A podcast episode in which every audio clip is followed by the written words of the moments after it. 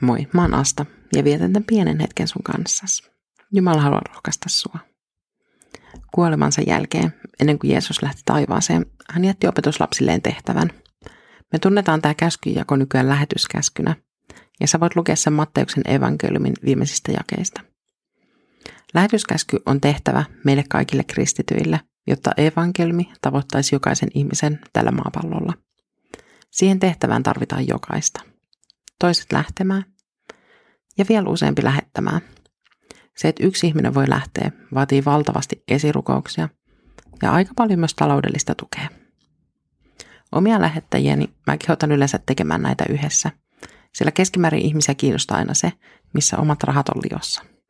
Jos sulla on osakkeita, niin sä oot varmasti kiinnostunut siitä, että miten sillä yrityksellä menee, onko pörssikurssi nousussa vai laskussa. Mutta jos sä oot sijoittanut lähetystyöntekijää, niin sä oot varmasti kiinnostunut siitä, miten lähetillä menee ja miten työ etenee. Millainen sun sijoitus on ollut?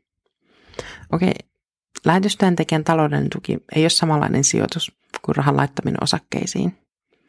Näitä osinkoja kerätään vasta taivaassa. Mutta pointtina on se, että kun sun rahat on liossa lähetin lähettämisessä, sä muistat ehkä paremmin myös rukoilla lähetin puolesta. Koska sitä todella tarvitaan. Ja toisaalta erona pörssiyhtiön Sä pystyt esirukouksella tasottamaan lähetin tietä etukäteen. Rukoilemaan esimerkiksi ihmisen, ihmisten puolesta, joita lähettityössään tulee tapaamaan. Hyvin esirukoilu on puoliksi tehty, vai miten se meni? Paavali, Silvanus ja Timoteoskin pyysi rukousta puolestaan kirjassaan Tessalonikan seurakunnalle. Ensimmäinen Tessalonikas kirja, luku 5 ja 25. Veljet, rukoilkaa meidän puolestamme. Ja tämä koskee myös sisaria. Lähetin työhön sijoittamisessa paras osa on ehkä odotettavissa vasta perillä. Mutta mietin niitä kohtaamisia, joita taivaassa voi olla luvassa. Ehkä sun lähetti tulee esittelemään sulle jonkun, joka on ensimmäistä kertaa kuullut evankeliumi häneltä ja esittelee sut sitten lähettäjänään. Että tämä henkilö mahdollisti sen, että evankeliumi tuli julistetuksi myös sinulle. Mutta se on vasta tulevaisuutta. Jotta siitä voi tulla totta, on toimittava nyt. Lähettäjän kolme R on rukous, raha ja rohkaisu eli esirukous lähetystyöntekijän ja hänen työnsä puolesta. Taloudellinen tuki, mikä mahdollistaa lähetin lähettämisen lähetysmaahan. Ja lähetystyöntekijän rohkaiseminen.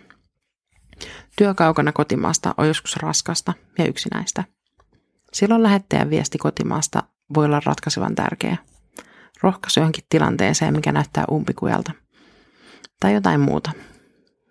Sijoita lähetystyöntekijän ja pidä huolta sun sijoituksesta – erityisesti rukoilemalla hänen puolestaan. Rukoillaan. Jeesus, sanoit tehtävän sun opetuslapsillesi. Työn edelleen kesken, koska kaikki ei ole vielä kuullut evankeliumia. Sytytä lähetysinnostusta. Työ tarvii lähtiöitä ja lähettäjiä.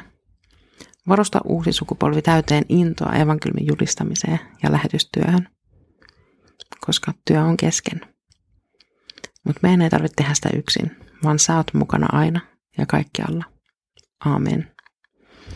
Siunausta päivään. Lähetystyön takahuone-podcast avaa verhoa lähetystyön kulisseihin. Joka jaksossa on käsittelyssä on joku tietty teema lähetystyöstä koskien ja keskustelemassa on alan asiantuntijat. Suosittelen lämpimästi.